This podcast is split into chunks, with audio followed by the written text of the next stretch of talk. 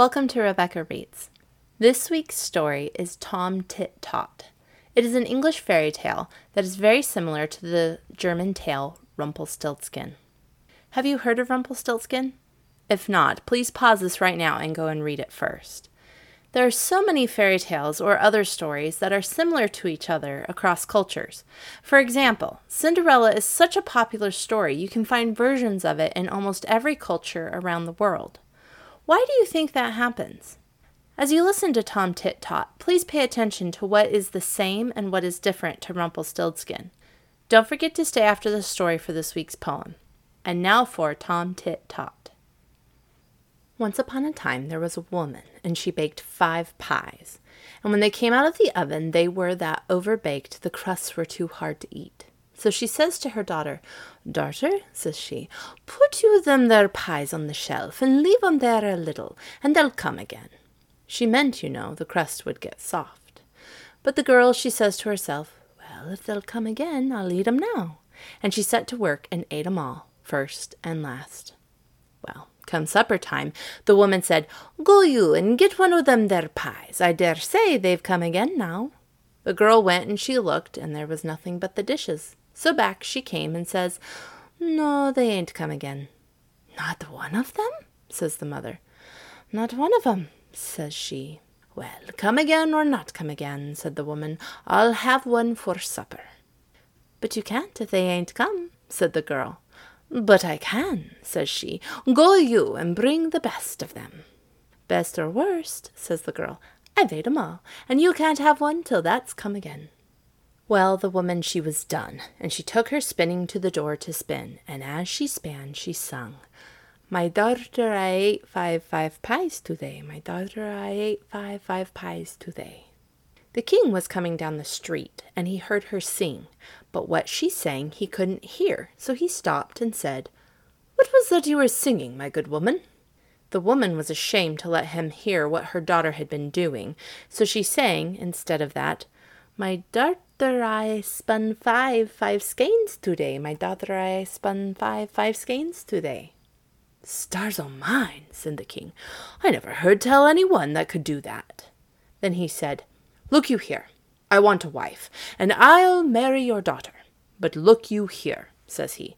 Eleven months out of the year she shall have all she likes to eat, and all the gowns she likes to get, and all the company she likes to keep. But the last month of the year she'll have to spin five skeins every day, and if she don't, I shall kill her. All right, says the woman, for she thought what a grand marriage that was. As for the five skeins, when the time came, there'd be plenty of ways of getting out of it, and likeliest he'd have forgotten all about it. So they were married, and for eleven months the girl had all she liked to eat, and all the gowns she liked to get, and all the company she liked to keep. But when the time was getting over, she began to think about the skeins, and to wonder if he had 'em in mind. But not one word did he say about 'em, and she thought he'd wholly forgotten them. However, the first day of the last month, he takes her to a room she'd never set eyes on before. There was nothing in it but a spinning wheel and a stool, and says he, Now, my dear, here you'll be shut in tomorrow with some victuals and some flax, and if you haven't spun five skeins by the night, your head'll go off. And away he went about his business. She was that frightened.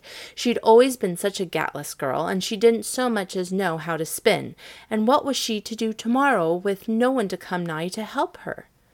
She sat down on a stool in the kitchen, and la, how did she cry! However, all of a sudden she heard a sort of a knocking low down on the door. She upped and oped it, and what should she see but a small little black thing with a long tail? That looked up at her right curious, and that said, What are you a crying for? What's that to you? says she. Never you mind, that said. But tell me, what you're a crying for? That won't do me no good if I do, says she. You don't know that, that said, and twirled that's tail round. Well, says she, that won't do no harm, if that don't do no good, and she upped and told about the pies and the skeins and everything. This is what I'll do, says the little black thing. I'll come to your window every morning and take the flax and bring it spun at night. What's your pay? says she. That looked out of the corner of That's eyes, and That said, I'll give you three guesses every night to guess my name, and if you haven't guessed it before the month's up, you shalt be mine. She thought she'd be sure to guess That's name before the month was up. All right, says she, I agree. All right, that says, and law, how that twirled That's tail. The next day her husband took her into the room, and there was the flax and the day's food. Now there's the flax, says he, and if that ain't spun up this night, off goes your head. And then he went out and locked the door. He'd hardly gone when there was a knocking against the window. She upped and she oped it, and there, sure enough, was the little old thing sitting on the ledge.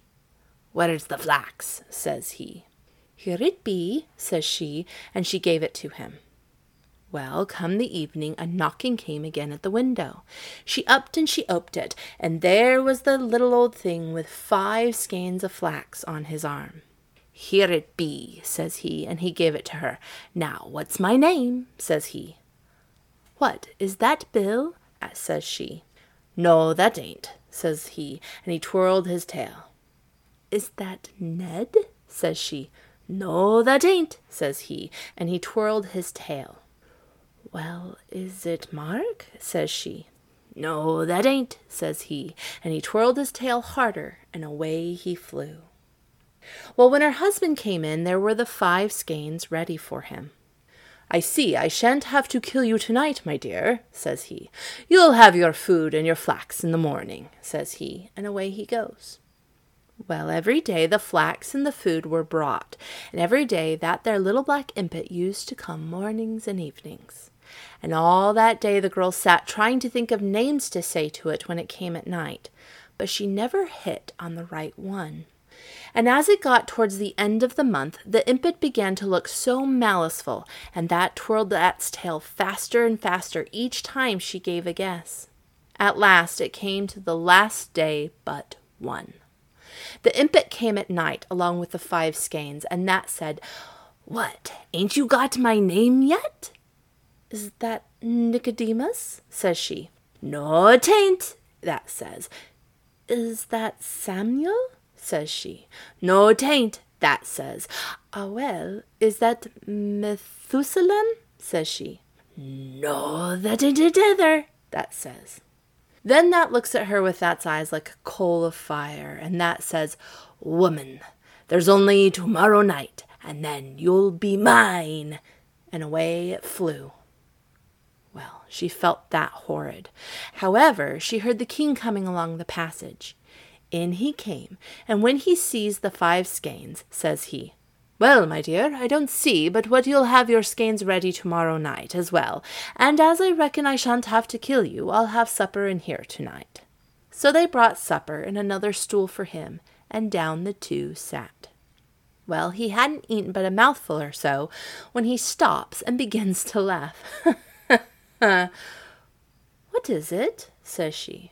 Oh, why, says he, I was out a hunting today, and I got away to a place in a wood I'd never seen before, and there was an old chalk pit, and I heard a kind of a sort of humming. So I got off my hobby, and I went right quiet to the pit, and I looked down. Well, what should there be but the funniest little black thing you ever set eyes on? And what was that doing but that had a little spinning wheel, and that was spinning wonderful fast, and twirling that's tail, and as that span that sang, Nimmy, nimmy, not, my name's Tom Tit Tot. Well, when the girl heard this, she felt as if she could have jumped out of her skin for joy, but she didn't say a word. Next day, that there little thing looked so maliceful when he came for the flax. And when night came, she heard that knocking against the window panes. She opened the window, and that came right in on the ledge. That was grinning from ear to ear, and ooh, that's tail was twirling round so fast. What's my name? that says, and that gave her the skeins. Is that Solomon? She says, pretending to be afeard. No, tain't, that says, and that came further into the room. Well, is that Zebedee? says she again. No, tain't, says the impet, and then that laughed ha ha and twirled that's tail till you could hardly see it. Take time, woman, that says, next guess and you're mine, and that stretched out that's black hands at her. Well, she backed up a step or two, and she looked at it, and then she laughed out, and says she, pointing her finger at it, Nimmy nimmy not, your name's Tom Tit Tot. Well, when that hurt her, that gave an awful shriek, and away that flew into the dark, and she never saw it any more. Thank you for listening to Tom Tit Tot.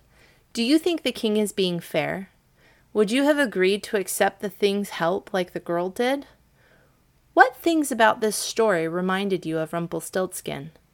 Which story do you like better, and why? This week's poem is Break, Break, Break by Alfred Lord Tennyson. It reads Break, break, break on thy cold gray stones, O sea, and I would that my tongue could utter the thoughts that arise in me. Oh, well for the fisherman's boy that he shouts with his sister at play. Oh, well for the sailor lad that he sings in his boat on the bay. And the stately ships go on to their haven under the hill. But oh, for the touch of a vanished hand and the sound of a voice that is still. Break, break, break at the foot of thy crags, O sea, but the tender grace of a day that is dead will never come back to me. And that is another episode of Rebecca Reads. If you have enjoyed this episode, please leave me a five star review. Make sure you have subscribed so you don't miss a single episode. Keep reading and join me next week for another episode of Rebecca Reads.